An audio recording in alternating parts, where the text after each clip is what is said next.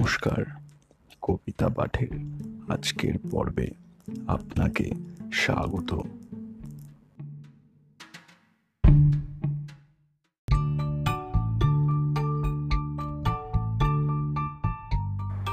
আজকে আমার নিবেদন কবি সুকুমার রায়ের কালোজয়ী বিখ্যাত কবিতা, বাবুরাম সাপুড়ে।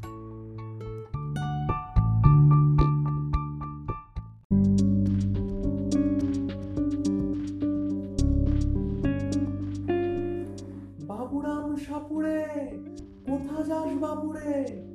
আয় বাবা, দেখে যা, দুটো সাপ রেখে যা। যে সাপের চোখ নেই, শিং নেই, নখ নেই, ছোটে না কি হাঁটে না, কাউকে যে কাটে না।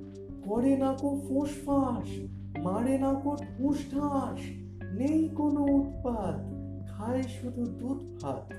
সেই সাপ জ্যান্ত, গোটা দুই আন্ত তেড়ে মেরে ডান্ডা করে দি ঠান্ডা।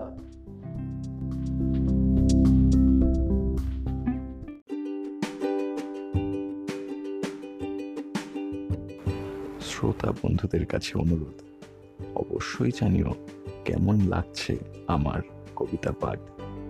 আর শেয়ার করতে কিন্তু ভুলো না, তোমার শেয়ার আমায় পৌঁছে দিতে পারে বহু মানুষের কাছে।